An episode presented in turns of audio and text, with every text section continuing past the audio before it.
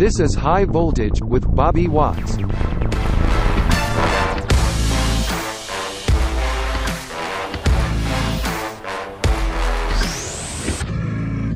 Hello, hello. How's everybody doing? Bobby Watts here. You are listening to High Voltage with myself. Uh, thank you guys for checking out the podcast. I think this one is really interesting. Um, one of the things that I really, really wanted to do when I started this High Voltage podcast was be able to talk about the various things that interest me. Um, so in some of my interviews, as, as you've seen so far, we've talked like with Jordy, who's a cinematographer, talked with Beau, who's a as seen on T V salesman, um, got to talk with uh, Ryan the other day from Stepcraft, what with C N C machines. And now this is uh, even more of a departure from what I normally kind of discuss. Um, so it has to do with drones, um, but a little bit differently. Usually I'm talking kind of about the nuts and the bolts, the mechanics, um, you know, even if it was hobby version or, you know, back in the day when I would be talking about uh, R C helicopters with the hobby and such. But I, I usually try to stay clear of politics and controversy, but there's a lot going on right now in drone world. Um, especially when it comes to the use of Chinese drones. Um, and I met this gentleman online. His name is Jeff Parisi, and he I met him on LinkedIn. And he, his the content that he posts is just so well composed and just well researched and documented that I don't feel like he's just throwing opinions out there for the sake of throwing opinions. You know, he's got the data to back it up. And this is something that I've just it, I kind of feel it in the air. In the U S economy right now with, um, you know, wanting to make American, buy American. We want to be aware of other uh, world superpowers and what they could potentially be doing to us. So anyway, just wanted to talk to Jeff really about this and just at, pick his brain. You know, uh, one of the world's largest um, drone manufacturers, D J I, has recently, for example, released a new drone or, or, or service or a firmware, whatever it might be, called a government edition, saying that no data will be transmitted back to uh, the D J I servers or, or the Chinese government. And so that makes you kind of scratch your head like, wait, so does this mean that all the D J I products currently send data back to the government? So I saw that and it really started, you know, I wanted to have this conversation. So I felt that Jeff was the perfect individual to have that conversation with. Um, so, you know, feel free to uh, sit back and listen to the chat with Jeff. It's really interesting. He does a lot of cybersecurity work. Um, check out it. Some of the ways people are using drones to hack into companies. Oh my God, it's it's crazy. There's some cool stuff in this one. But anyway, without any further ado, this is uh, High Voltage with Bobby Watts, and this is my interview with Jeff Parisi. So check it out. Okay, cool. And it's live. I'm here with Jeff Parisi. How you doing, Jeff? I'm doing great, Bobby. How are you doing? I'm doing great. So I, uh, I've had the pleasure of uh, meeting Jeff uh, online through LinkedIn, actually. And if anybody is in, uh, you know what, anybody at all should get on LinkedIn. I feel like it's such a great place. It's like a professional version of Facebook, if you will. Um, and I, I met Jeff on LinkedIn and literally just uh, met him here, you know, on, on podcast form uh, just a minute ago. But I think that Jeff is by far, you've, you're extremely active on LinkedIn, wouldn't you say? Uh, yes, sometimes to my uh, personal detriment. But uh, yeah, no, I, I try to stay on topic. No, I, I think so. No, you, I mean, you, you post a lot of very good discussions and topics that I don't see discussed all that much. Um, so maybe could you just give me a little bit of a background of yourself and and what you've been focusing on recently? Sure. Um, uh, insofar as background, I uh, own owned and ran a uh, Hollywood special effects company for twenty years, and it was during that time that um, I started to get involved with um, uh, uh, uh, aerial aviation on the cheap. And this was before quadrotors came on the scene, say, uh, around two thousand one, two thousand two. Oh, wow. Okay. And we uh, got requests from um, a research university that was doing pollen studies. And they had seen on YouTube some of the um, work we had uh, uh, had done uh, in aerial photography, but it was very rudimentary at the time. And they wanted to know if they uh, they could use our robotics expertise and our mechanical expertise to build a device that would open petri dishes at a cer certain altitude, because they were doing corn studies, and apparently, and I didn't know this at the time, but mm-hmm. corn pollen uh, uh, flies in a certain band of altitude generally. Um, wow. Yeah, and so um, doing corn pollen studies from an aircraft uh, wasn't yielding uh, consistent results or results that um, they expected. And sure. so the hypothesis was, if we could come in with a, a low altitude device, say something two hundred feet, uh, that would uh, uh, take samples, we could get more accurate samples. And that hypothesis turned out to be true. So we were able to take twelve foot telemasters, balsa wood telemasters with electric mm-hmm. engines. Wow. Uh, Well, they didn't want the um, uh, the contaminants of um, internal combustion to enter into the the uh, study. But even then, there was electric around, I, I guess, with NiCad bat, yeah, brushed motors and, and NiCad batteries. That is very correct. We were doing very large um, brushed motors and cutting edge uh, brushless motors. There were some individual machinists um, that were building brushless motors. Uh, wow, a, a long time ago. So. Okay. We experimented with all that, and the, the testing and successful was very successful for the client.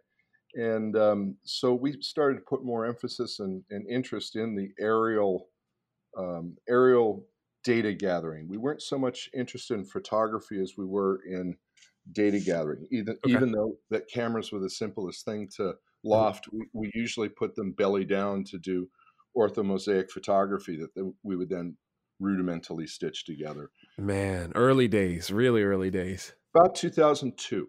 Okay. Okay, and, cool. Yeah, and so that progressed, and and um, I began to see how um, uh, low altitude airborne sensors uh, would be very, very useful.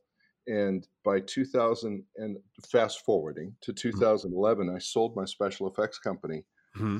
um, uh, and uh, put all my effort into Uh, now building and flying drones, um, and did so um, uh, until I started with uh, Monarch.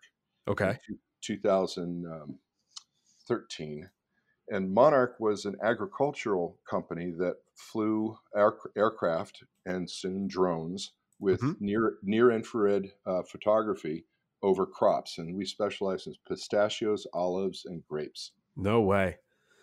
And so they would, you would just plant seeds or inspections oh, or? No, um, there's a, there's a, um, uh, a whole field of uh, plant agronomy that has to do with near infrared photography. It started in nineteen seventy-two with the Landsat satellite program. Okay.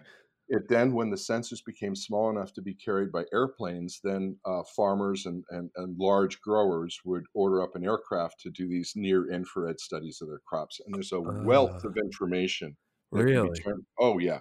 In fact, um, the the the the field of uh, crop agronomy with near infrared spectro uh, uh, spectrometers is um, uh, essential and crucial to a lot of industries, because um, by watching the the plants, one can see uh, red shifts, as they're called, mm-hmm. where the plant will react to certain uh, nutrient environments or bug infestations or Um, other other things that indicate the plant's general uh, health. Uh, no way. Nitrogen, all that kind of stuff. So um, plant agronomy really changed when um, we were able to bring the uh, altitude lower mm-hmm. and, and make more accurate studies of uh, fields. And of course, we started with the high dollar crops because of the size of the fields were smaller, mm-hmm. mainly grape, grapes uh, and olives. And then we did a... Uh, um, a large study for uh, wonderful pistachios. Um, and that was uh, ocean-sized fields of pistachio trees. Jeez. Yeah, and, yeah. And who would have, I mean, who would have thought to be using drones? We're using multi-rotors at this point um, yes, with we, Monarch? We, we started using uh, multi-rotors with Monarch almost immediately because we saw there were certain um, advantages mm-hmm. um, in the precision um, agricultural. Uh, we see now that um, most of the adopters of this technology are the larger farms than than that we, which we were working with. Okay. And so you see more fixed wing um, applications in, in plant agronomy now, but we were focused strictly on multi-rotors because we were capitalizing on Well, you know, all the things that a multi-rotor can do that a fixed wing can't. Sure, sure. No, that, that makes a lot of sense. So with Monarch, are they still around, or is, are you still involved with them? No, Monarch, Monarch did some amazing, uh, groundbreaking um, work. In fact, we were the first um, uh, non-D O D entity to get an N number for a multi-rotor. Wow. Okay. So would that have been, did you have a, um, a three thirty-three exemption? Then no, the F A A, they, or before no, that? This is, this is before one oh seven, before three thirty-three. This is when uh, certificates of airworthiness were required. Wow. And our, our client was the state of California. The Parks and uh, Parks Department has an archaeology division, okay. and they were they were doing archaeology in Bodie, California. Okay.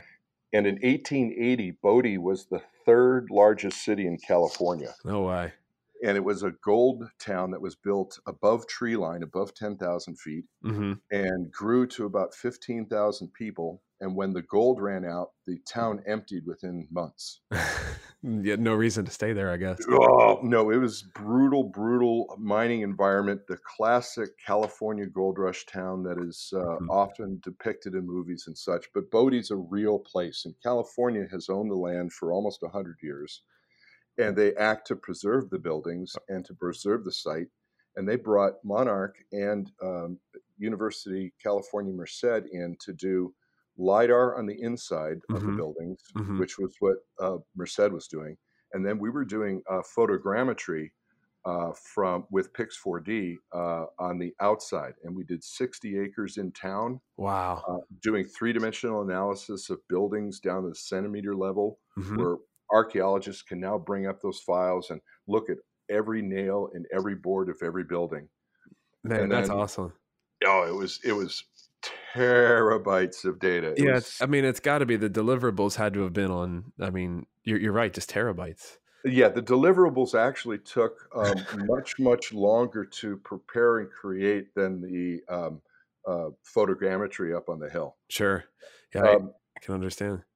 Uh, we went back uh, and did uh, another sixty-acre study of Boot Hill okay. because it was it was postulated by the uh, archaeology people that there were more people buried than indicated, and they had just finished a restoration of the Boot Hill, mm-hmm. but then thought there's got to be a lot more graves, and so we did sixty acres of land behind Boot Hill, and um, then the university processed the information using an algorithm that would look for rectangular perturbations of earth that were about the size of a grave, either mm. risen or sunken. No way. They found sixty undiscovered graves with that process. Wow. Yeah, and it was really cool. Drones are really being used for, I've, I've heard a lot of uses, but never to discover more graves. That's definitely well, like I said, one. Yeah. Monarch was an amazing company. It was led by Eileen Shibley, who was the former head of the Unmanned Systems Division at NAVAIR at the China Lake Naval, Naval Weapons Station. Okay. So she was a tre- is a tremendous visionary, a tremendous leader. Sure. And sh- and she really gathered the right people at the right time to uh, create the right technology. That's um, great. Un- yeah. Unfortunately, we were one of um, dozens and dozens of American companies that were uh, put out by um, market flooding mm-hmm. from, um, you know, China. Mm-hmm.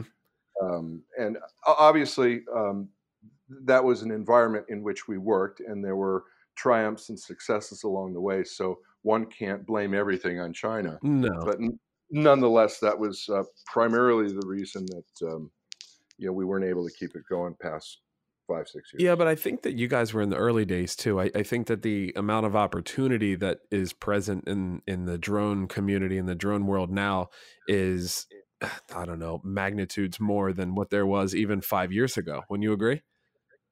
Oh, absolutely, absolutely. We had um, we had uh, House Leader Kevin McCarthy uh, visit our shop several times, and actually worked on hand delivering um, waiver paperwork to the F A A for a medical delivery project. Ah. We had we had a major hospital um, uh, put up funds and facilities. We had the Navy uh, give right away for the route, which was a medical route to a rural mining town mm-hmm. that had a children's clinic.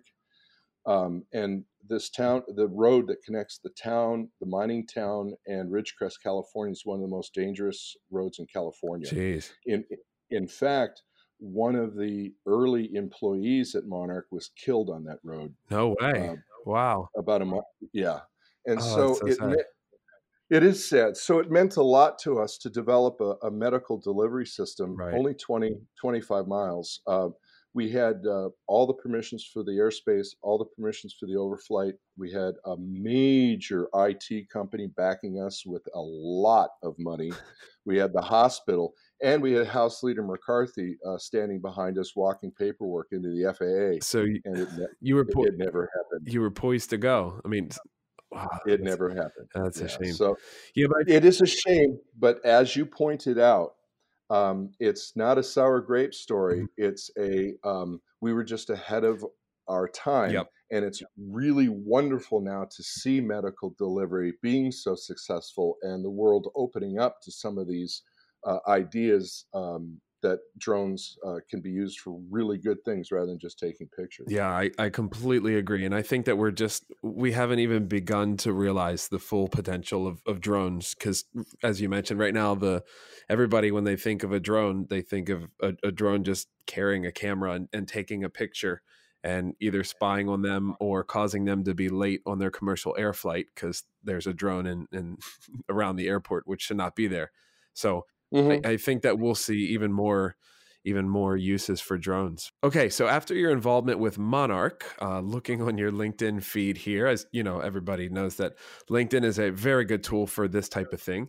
Uh, I see you are now a senior aviation analyst at R A S Consulting and Investigations. So that sounds very cool, very legit. So maybe tell me a little bit more about that and how you got involved in this kind of cybersecurity industry. Sure, I'd love to. Um, Ryan Schoenfeld was the uh, head of global uh, security for Fox Networks and uh, left to form his own uh, security company uh, because he wanted to create a more forward-looking and, more importantly, technology-agnostic company mm-hmm. um, because he felt that was the best way to have a, a fiduciary connection with his clients, and their best interests was to um, uh, search out technologies based on client okay. demand.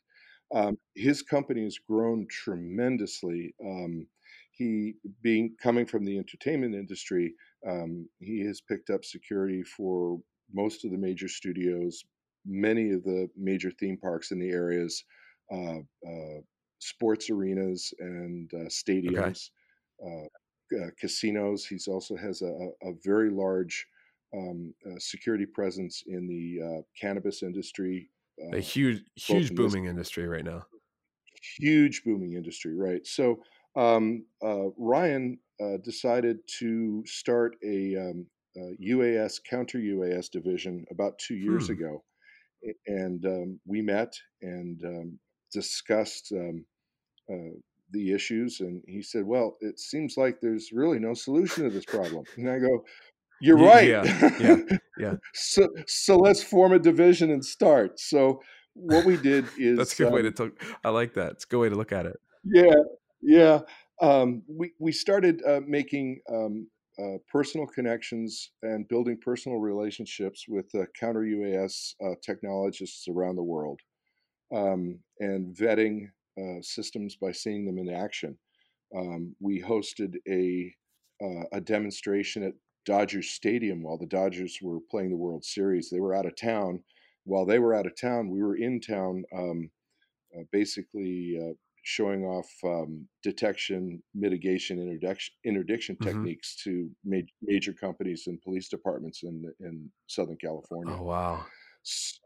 So uh, basically, the cyber part of our uh, business has to do with um, Wi-Fi penetration testing and how that Uh, bad guys uh, or curious hackers, ethical, maybe not, mm-hmm. I don't know, are are placing um, Raspberry Pi and other other uh, computers uh, running a version of Linux called Kali Linux um, and flying it onto rooftops.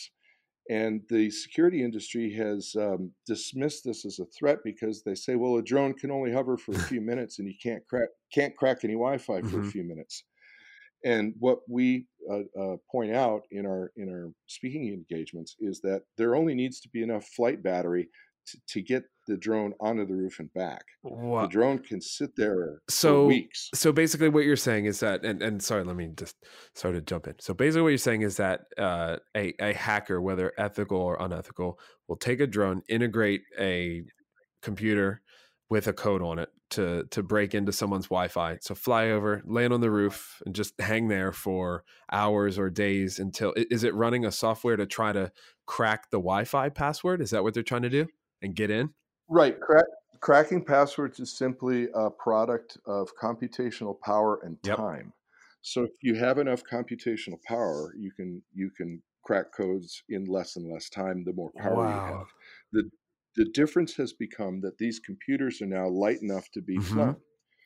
And so we're seeing um, uh, large, like five-inch, uh, six-inch racing-style quads, um, no G P S, just uh, uh, the uh, command and control antenna uh, uh, and video antenna, and uh, then the Wi-Fi cracking okay. antenna.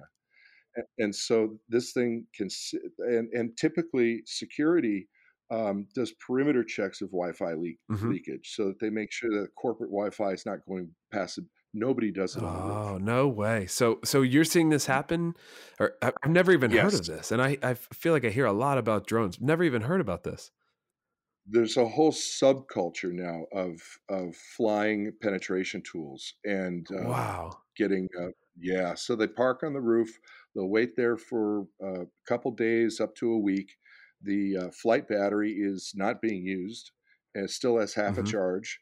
And then they fly it a half mile back, stuff it in the backpack. And then when they make their second trip, the drone only has to make one trip because it's going onto the roof to inject payloads. Oh. Right? Di- yeah. Digital so bad pay- payloads. Right. So once the payload's been put into the corporate network, then um, there's a global backdoor. So the hacker doesn't need to be near the roof or really can be anywhere, yeah. and then penetrate that corporate network. Holy cow. It's been compromised. Man, yeah. see, I, I would have just thought when I hear counter U A S, I just think of, uh, you know, misuse at a stadium, you know, with, with potentially something very, you know, a, a a very bad payload on board, or attacking a large crowd or a, a building or a landmark. But you're saying that a big part of counter U A S doesn't even have to do with that. It's all cyber security, kind of digital I P that people are trying to crack into. Right. You have to look at the end game, and the end game is usually money. Um, it's, it's religious zealotry that causes people to do bad things with cars or drones or guns right. or knives. Uh, um, so that's not really an intellectual pursuit. Um, the, the the intellectual pursuit is that of crime for mm. money and co- compromising um, um, networks of corporations for ransomware, or uh, financial institutions to uh, you know yep. break into transactions and that sort right. of thing. Hosp- hospitals we, and yep, you, you yep. got it. Yep. So that's actually a, a bigger a bigger security concern than the the uh, well, I'll, I'll borrow the U K guys, uh, clueless, careless, or criminal. Right, right, right. No, that makes a lot of sense. That is fascinating. Okay, cool. So you've got this. Uh, so you've got the counter security. Uh, so you've you've got your background in uh, counter U A S and security and everything. So I'd like to change the discussion a little bit. And um, I, I think the big thing that kind of um, really. Let's see, but what's the best way to say it? The thing I was very impressed upon by a lot of your LinkedIn articles uh, has to do with, I guess, transitioning here, has to, to do with um, perhaps some Chinese drone manufacturers and perhaps the invasion of privacy of its operators and what that could entail. And maybe would you like to, to speak a little bit about that? Sure. I'll start with a little historical perspective. Okay. Uh, and that would be a company called Hikvision. Hikvision is a, a security camera company mm-hmm. that um, was um, discovered to have put uh, back doors into their security cameras that allowed uh, third parties to access any camera anywhere in the world. Wow.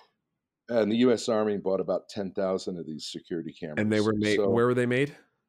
They were made in China okay. by a company called Hikvision, H I K Vision. Okay, so Ch- Chinese company, okay. Uh, well, it, not only a Chinese company, but a Chinese company that, um, um, for whatever reason, uh, would put this back door in. Now, there's not really an economic business type reason. Um, so one must say, why would a quote unquote private Chinese company put something into their product that wasn't in, of their best interest? Exactly. And the reason has to do with uh, recent laws that were passed in China uh, by uh, Xi Jinping, uh, namely the um, mandatory requirement for all Chinese uh, companies to cooperate fully with the M S S, which is their um, Ministry of Security, uh, State Security. Mm-hmm. So the government. Um, so the government. But, but not only the government, it would be akin to, um, say, Um, F B I or C I A. You must, if the C I A comes or the F B I comes, you must allow them full access. And if they ask you to do something in the name of Chinese national security, you have to do it. Wow. Okay. Well, it's, you know, it's China. It's a communist country. We, we, we, um, everybody, everywhere, mm-hmm. no matter what part of the world they come from, um, uh, there's a biological uh, predisposition to feel that everybody's like you, mm-hmm. and that the world is is what your world is. And this is especially true for people that, that travel to um, uh, faraway places and, and learn um, that uh, how small the world can become. And well, it's it's it's just the way humans operate. Okay. And so we uh, we in the United States um, have a difficult time wrapping our head around uh, what it's like in a um, Uh, a society that is not open like ours and that has uh, government rules. Now, we label those rules as oppression, but in China, it's different. It, they label it as government control. Okay. And, and we hear the words government control and we panic. They hear the words government control and are pacified and eased. Yes. Ah, the government's in control. Right. So it, it's, it, there's, there's, um, Uh, uh, cultural uh, eth- uh, ethnocentrism that happens when discussing this issue. Mm-hmm.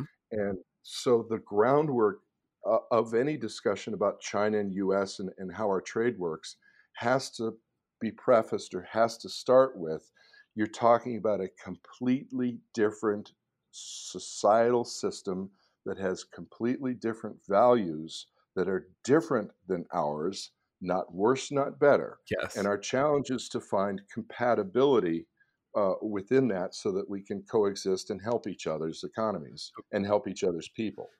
Um, okay. Un- and- un- understood with that. And and it, it basically, uh, I don't mean to jump in, but ba- basically from what I can gather is that, you know, in, in the U S, it's very obvious, for example, that any data that a, a large corporation like an Apple or a Google or a Facebook um, is not willingly or, or not at all giving that data and just handing that data straight over to the U S government. Um, I think most Americans would probably believe that, and I believe it's most likely the truth. But in China, the government and the Uh, businesses kind of have a hand-in-hand kind of a marriage. W- would you say that's correct? I would say that's partially correct. Um, I would say that um, uh, N S A has um, carte blanche entree to Google. Okay. So, but I believe in in in in our case, our government asks first. Yes, right. And we're not just so- willingly giving.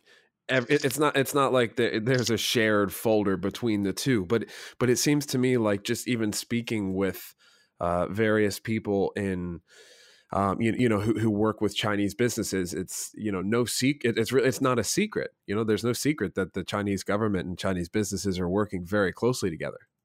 It's codified law, right? Yeah, a, a perfect example would be the way Apple handled the F B I inquiry into yeah. the hacked phone of the San Bernardino terrorists. Absolutely. They wouldn't right. give it over. They wouldn't give it up. Nope. Nope. They wouldn't give it up because, um, uh, for well, for their reasons. Yeah. But yep. that just goes to show the difference between the U S and China in terms of sure. how cooperation is handled with the government. Sure. So, so maybe could you get in a little bit more in detail about, um, I mean, I, I guess a lot of our conversations uh, online and some articles I've seen you post are, you know, by one of the biggest companies, um, drone manufacturers in the world, D J I. is allegedly, um, you know, I don't, I've, I, I'm not putting words in, in anybody's mouth or anything, but the fact that D J I is allegedly um, maybe having this backdoor in, um, and and what kind of data are they getting from their users? So maybe could you a little bit speak about that? Sure. Uh, we're getting different information from different people. Mm-hmm. Um, the first, the first um, entity to discover um, that information was um, surreptitiously flowing from users to uh, servers in Shenzhen was Kevin Finisterre of Department thirteen, and he made a presentation in two thousand seventeen at the uh, uh, S U A S Expo in San Francisco, in which he detailed his findings. He was later involved in a bug bounty program with D J I, in which he discovered all sorts of things on their servers, like people's passport photos. And, wow. Uh, people, yeah. Yeah. So, ske- and so yeah, sketchy things that don't need to be there. R- sketchy things that don't need to be there. And that prompted um, uh, the U S Army, having been bit by Hikvision, mm-hmm. to be the first governmental entity to look into this. And their findings were uh, uh, sympathetic with Department thirteen's. And and is and so, is that when the Army put out, uh, I believe it was maybe two years ago, sometime in twenty seventeen, um, a basically saying that no, um, the Army will not purchase any aircraft that is made by D J I? Well, well there was an, ar- there was an internal Army memo that um, uh, dissuaded um, all Army personnel from using D J I equipment. Remove the batteries, remove the S D cards, put it on the shelf, do not use, quarantine. Wow. Uh, then there was the, um, there were other entities that looked into this, namely the uh, Australian Defense Force, mm-hmm. and the Israeli Defense Force and the Royal Navy. Uh, and with their conclusions, and perhaps conclusions by our own government that haven't been released, uh, the Department of Homeland Security released the memo that you're referring to, which is the do not use C O T S, uh, common off-the-shelf drones, mm-hmm. um, for any type of work for the government. And it was widely known in Washington, D C and elsewhere that C O T S was um, a euphemism for D J I. Um, yeah, because there's because no other manuf- I mean, there's basically no other manufacturer. Now you got to ask yourself, why is there no other manufacturer? Right. You know, how how in the world did a, a, a, a you, you, do you remember the flame wheel? Oh yeah, yeah. I had a few of those. The four fifty flame wheel four fifty. Yeah. So how in the world did the the Frank Wang and the people that were playing with flame wheels um, end up being uh, this enormous multi-billion dollar um, uh, government uh, supported uh, toy company, right? And that is that is because at some point somebody at the Ministry of um, Sec- Security um, decided that, wow, we've really got an opportunity here. We can basically pull a Hikvision and have each one of these higher end drones, Phantom fours and Inspires, um, basically surveil for us so that we can create a synthetic aperture data network. In other words, many, many, many thousands of eyes, each with a small view, creating a big picture in a server. Sure. I, I can understand that that's, yeah, I, I mean, I, I can understand that that's where they could be, what they could be looking at. But is there any chance that these, that the data that was going back to their server could have been used for uh, any other purpose that wouldn't be for surveillance or, or malicious? Or are you, are you, in, you know, in your opinion, are you very certain that this is the, the main reason for this? Oh no. I'm, um, every company that has a, a, a, a wireless connection to their customer is gathering data on that customer. Right.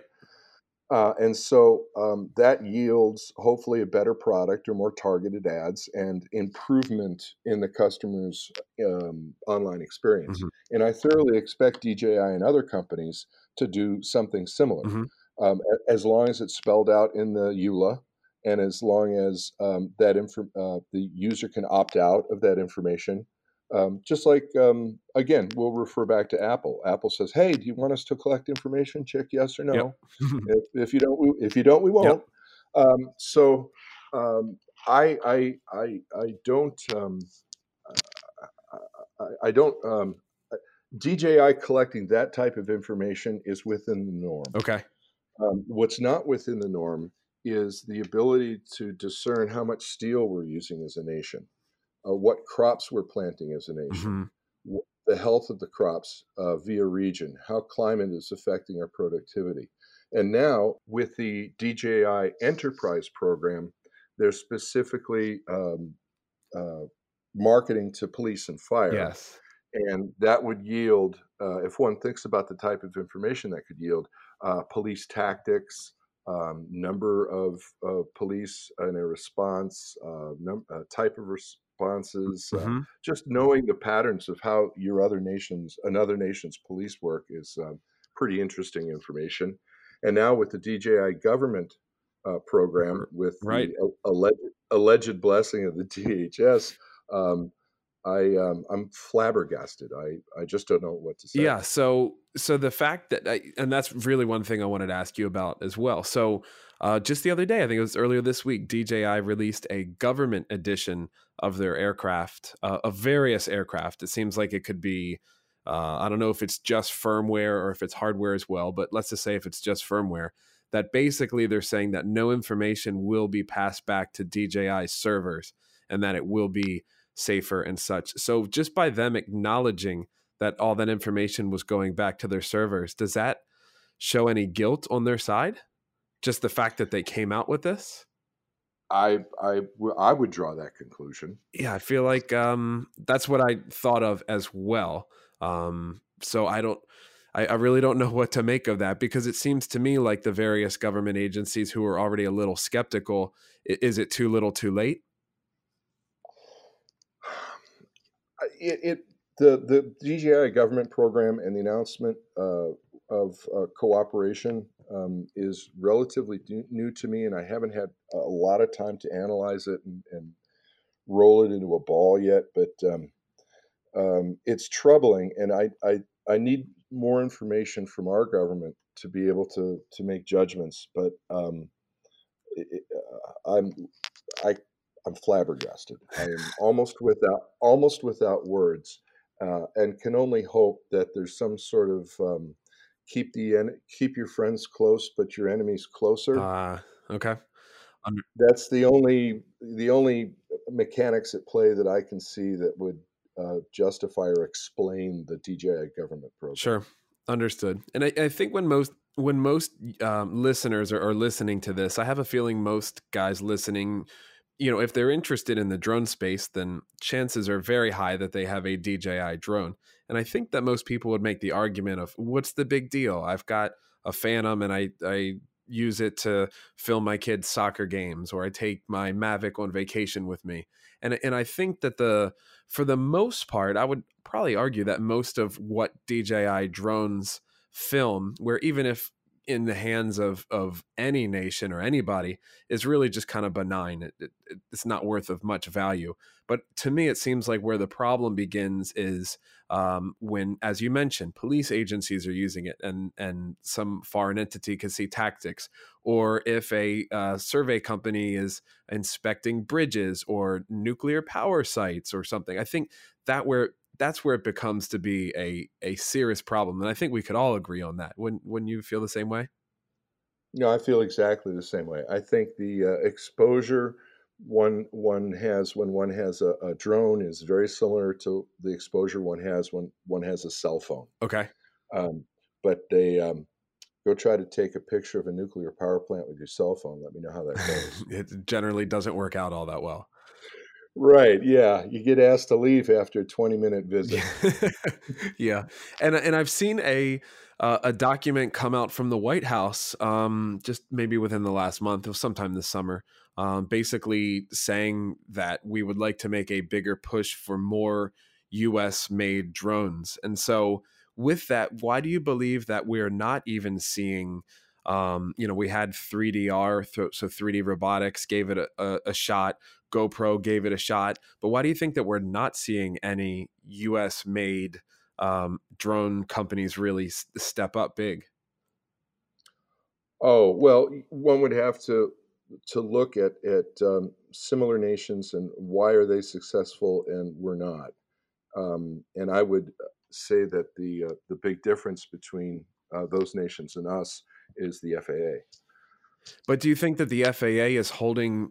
But I, I don't know if I buy that argument, because if the F A A is holding back a drone manufacturer, then why is it that the Chinese drones, or so D J I drone or a French-made Parrot drone, why are they okay?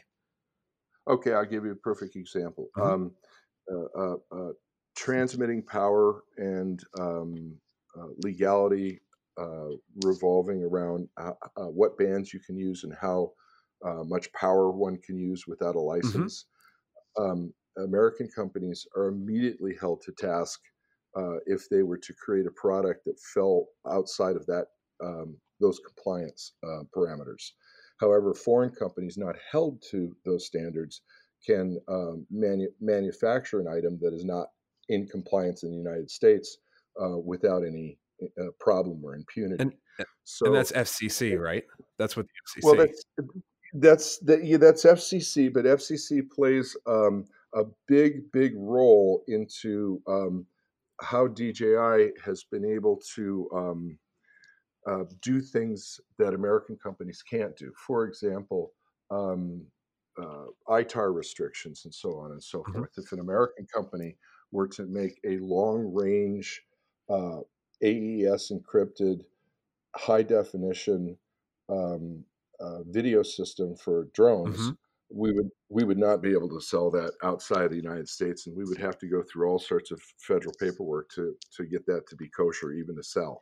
But how and how's so, that different than what like Teradek makes, for example? What they make a high definition uh, video transmitter for the movie world, right? Well, look at the cost. Okay. Oh, right. Yeah. I mean, you're you're yeah. you're tens of yeah. thousands of dollars for something like that.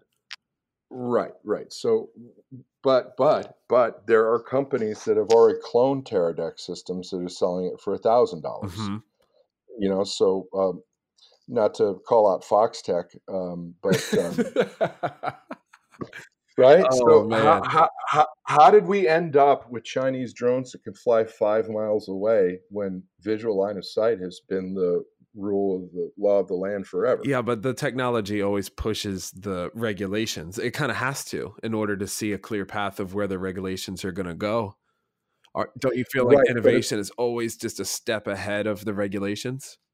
You are absolutely correct. However, if, if regulations are already in place and being forced upon Americans, they should be forced upon Chinese imports as well. Fair enough. That's fair enough. So, so your basic argument is that a, a U S drone company is at a disadvantage due to U S regulations, that we don't even hold foreign imports to the same to the same standard. That's correct.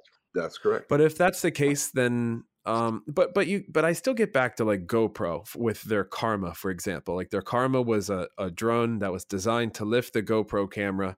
And it had a, a very like cool, intuitive little controller with a screen on it, displaying high definition video. And it was um, it was very similar to a Phantom, I, I guess you could say.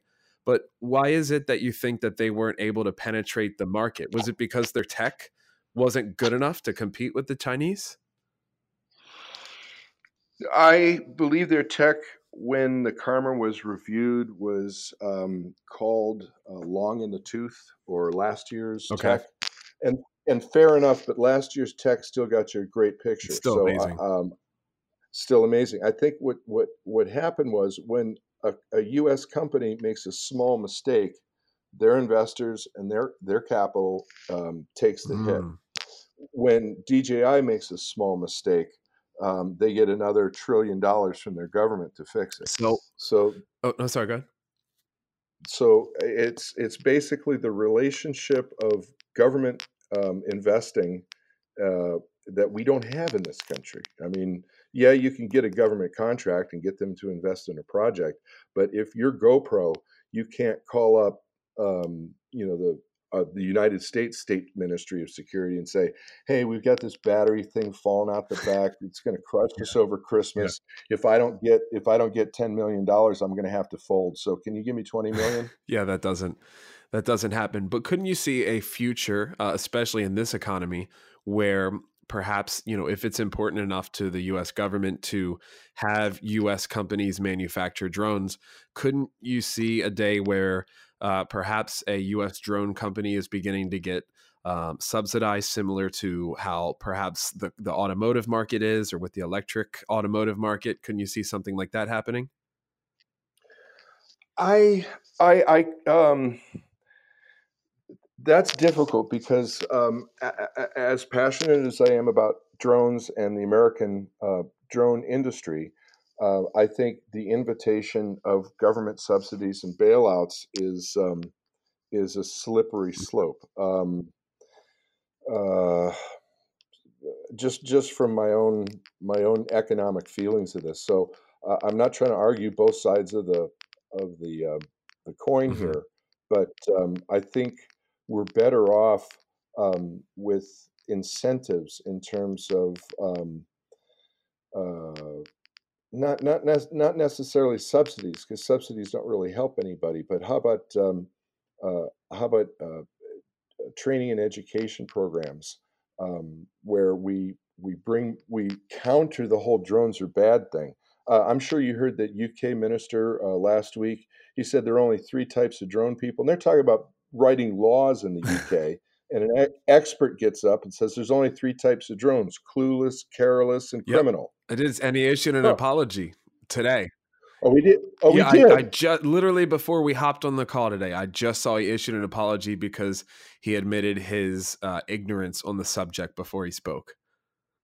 Well, then, Bobby, I think we're going to start seeing a turn in the right direction, because yeah. until the community at large, festered by a, a, a headline-hungry media, stops vilifying this form of inform, uh, this form of aviation, yeah. we're not going to get couldn't, anywhere. Couldn't agree more. You know, couldn't agree more. It's a yeah, it's a societal thing more than it's a venture capital thing at this okay. point. Okay, now that makes a lot of sense, and and I think I, I have this firm belief that as soon as people start to see more utility out of a drone that benefits them personally, because remember, we're all selfish. We really are.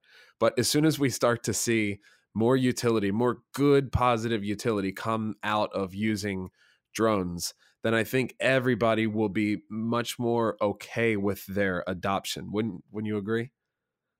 I would absolutely agree. And if you don't mind a shameless plug, go for it. Um, Ryan Schofeld and I are going to be at the uh, Global Security Exchange in Chicago on September tenth. Okay.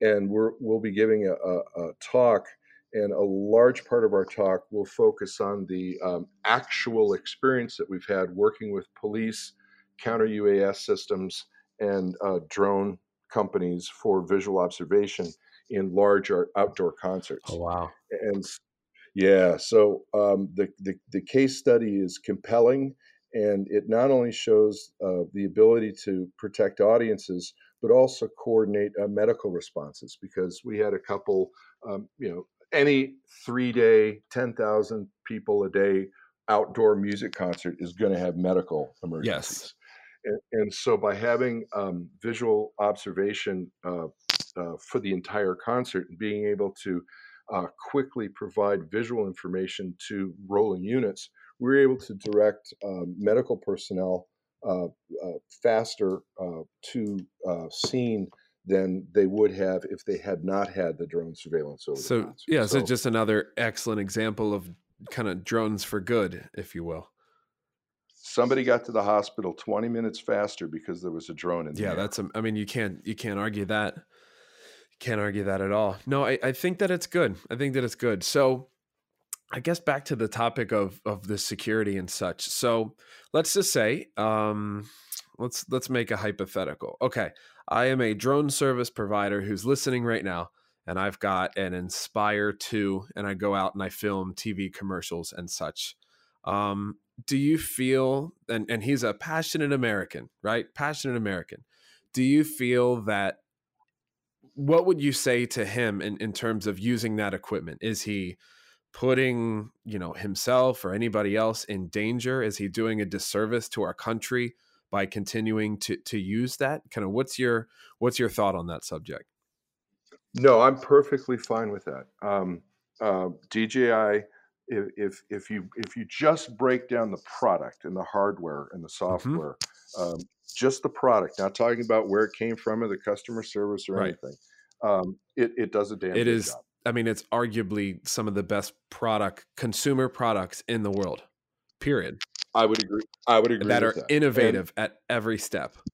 Like I would agree. Yep. With, I would agree with both those statements uh, one hundred percent. Mm-hmm. My contention simply um, comes into play when we're dealing with national security, and I consider uh, local law enforcement and local fire to be part of the national security matrix. Okay.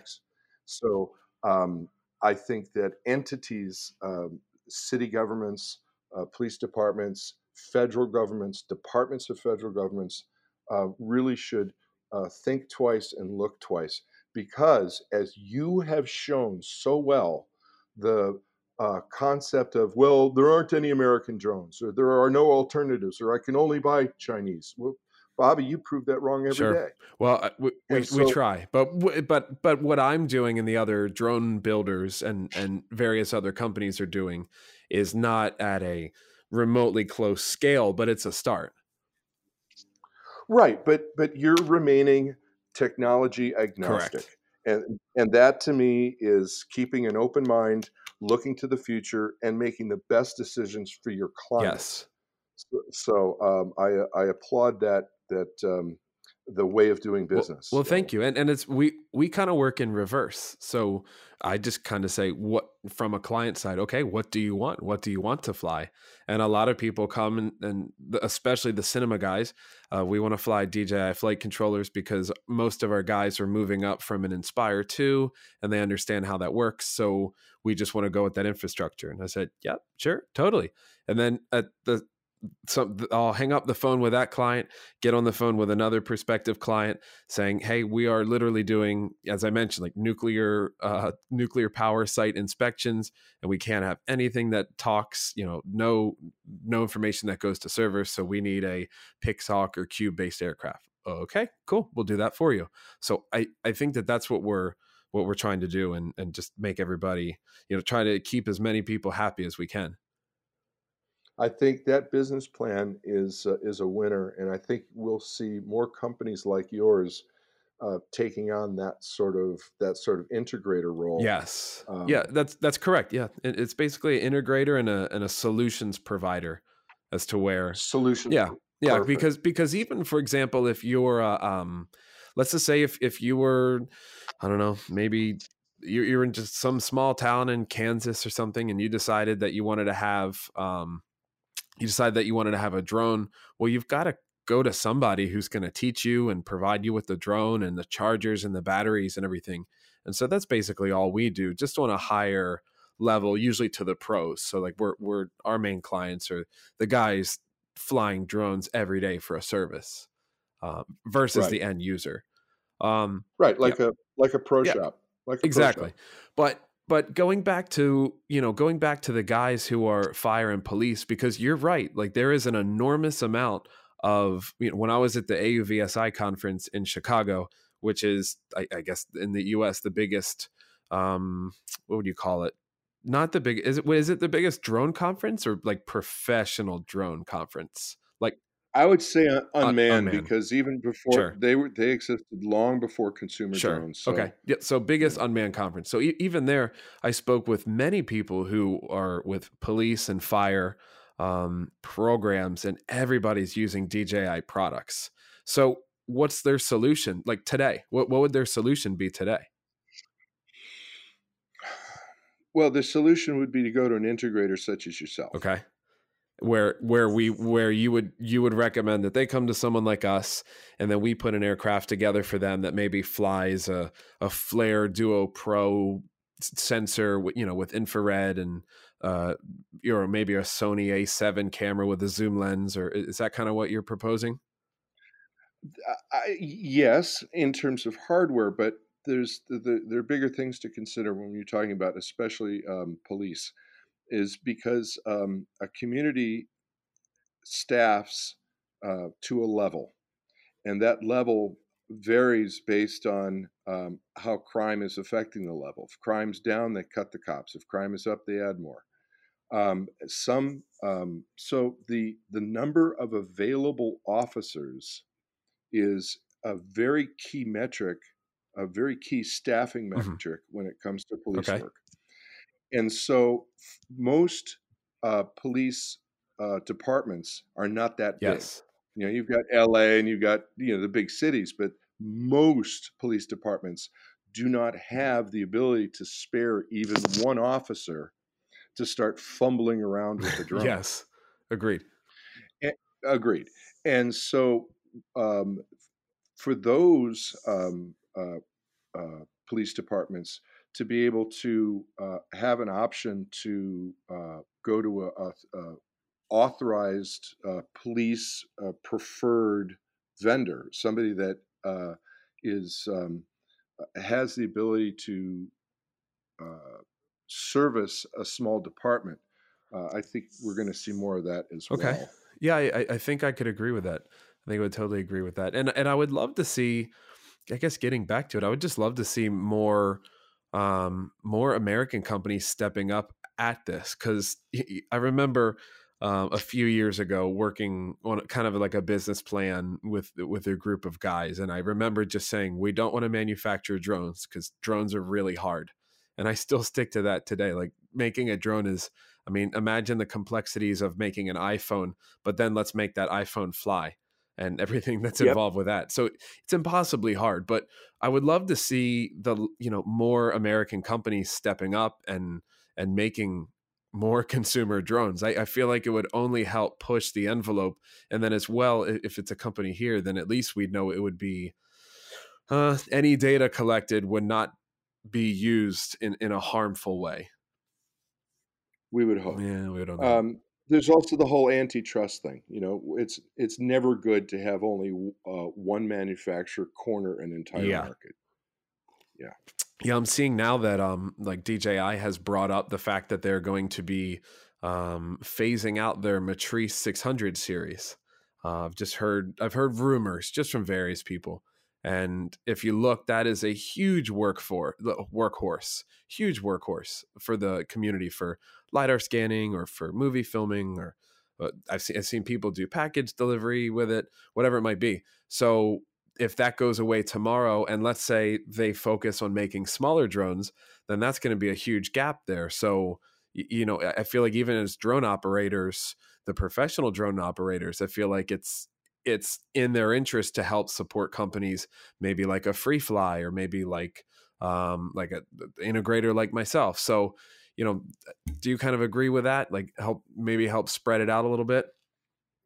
No, absolutely. Um, I can see where D J I's um, market penetration is been directed towards the espionage angle. And that's why they're sort of abandoning the selfie market that started their, their, their company, mm-hmm. and they're de-emphasizing the pro use by getting away from the, the heavy lift, because it is the um, Mavic uh, uh, style drones that are being purchased in the enterprise program and being sold to right, police. Right, right. So if their if their emphasis is market share, they wouldn't de-emphasize the uh, workhorse product that they created an environment for. Mm. But their emphasis is not in helping uh, cinematographers. Their emphasis is in getting as many of these devices in, surve in surveillance, you know, looking at a fire or looking at a crime or looking or looking at a, a pipeline or a transmission line as they can. That's my personal opinion. So your personal opinion is that that is done in a, but, but do you, I guess getting back to it, do you believe that that's truly being done for a, a malicious purpose? Um, okay. Let's, let me ask, let me answer the question with okay. the question. What would be the purpose of transferring several J ten advanced fighter jets to a disputed island that the U N says they have to give up? They did that last week. Hmm.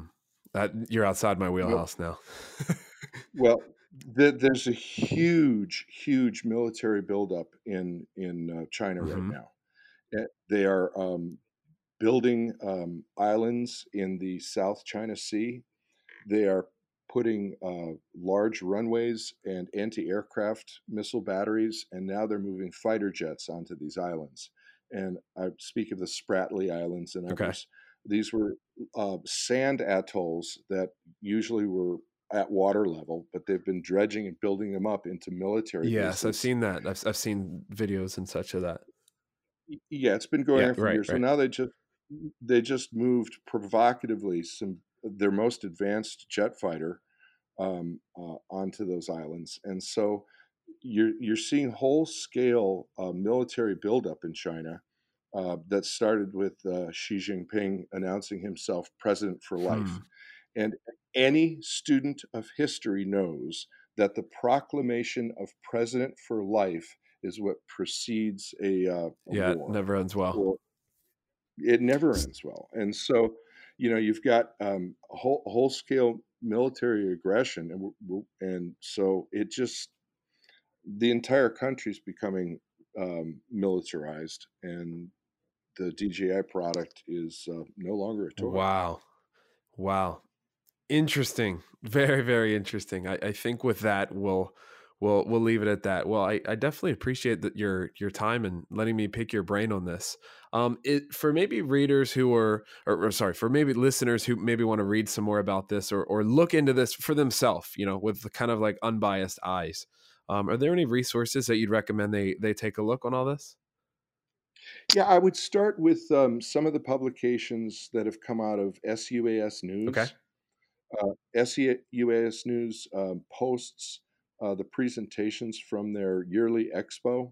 And so I believe if you go to their YouTube channel, you can go back and, and start with uh, the two thousand seventeen pre, uh, presentation by uh, Kevin Finisterre. Mm-hmm. And, and and that's that's the that's the genesis of the discovery of this issue. Um, I, I would I would start with okay. that. Um, and um, Bobby, I, I can't thank you enough for, for inviting me on to uh, your podcast. And uh, I really, really admire uh, what you're doing. And uh, I admire, I've admired your work for a while. So, oh, well, thank you. Um, I very well, much, very, very much appreciate it. Thank you. No yeah, absolutely. And, and I, you know, it, to a counterpoint on this, I would love to reach out to somebody from, uh, from D J I, from a rep, and just get their thoughts on this as well. And uh, maybe maybe even bring you in on that one as well. That could be really interesting. Excellent. They just hired uh, a new head of uh, governmental affairs. The person's name escapes me right now, but uh, I would enjoy. Yeah, I saw much. that. I, th- I think that that would be super interesting. Well, if you guys have any questions on this one, or um, you know, you, you can feel free to hit me up on my social channels. Or Jeff, if anyone wants to talk to you more about this, what's the best way to reach you? Uh, I'm on LinkedIn, and uh, they can search my name, Jeff Parisi. P A R I S S E. Awesome. Awesome. Okay. Well, interesting stuff. Interesting stuff. Well, Jeff, I definitely appreciate your time, and uh, we'll catch you next time. All right, Bobby. Thank you very much. See, I told you that one was going to be interesting. Uh, Jeff brings up some really good points in there. Um, he brings up some very interesting topics and discussions, and uh, it was a pleasure having him. So Jeff, thank you again for, for coming on. Um, so basically with that conversation, uh, I will try to track down somebody from D J I and see if they want to come on and, and discuss this and, and see some of these claims that were, were, were brought up and some of the evidence that was proven, because this is pretty crazy. I mean, this could potentially change, uh, change the deal, but I hope that, you know, all this can kind of be resolved and maybe some of the finger pointing can be Um, stopped. But I felt like it was really important to get this information out there uh, because it's really been intriguing me. But on the other side of the coin, I'd, I'd very much like to have somebody from D J I come and we can speak with them more about this. So um, yeah, as I mentioned, a little bit of a departure from what I normally talk about. I really try to stay away from controversy, but you know, this one I just wanted to make sure that um, you know, we, we discussed it and brought it up. So if you have any uh, feedback or Uh, anything you'd like to mention at all, or hit, hit me up with any comments or um, whatever whatever you guys really think. I can be reached on Facebook, on Instagram, on LinkedIn, uh, my website, bobby watts dot com or watts innovations dot com. It's all good. Just somehow smoke signal, distress call, uh, ham radio, however you want to try to contact me. I will do my best to uh, to get back to you.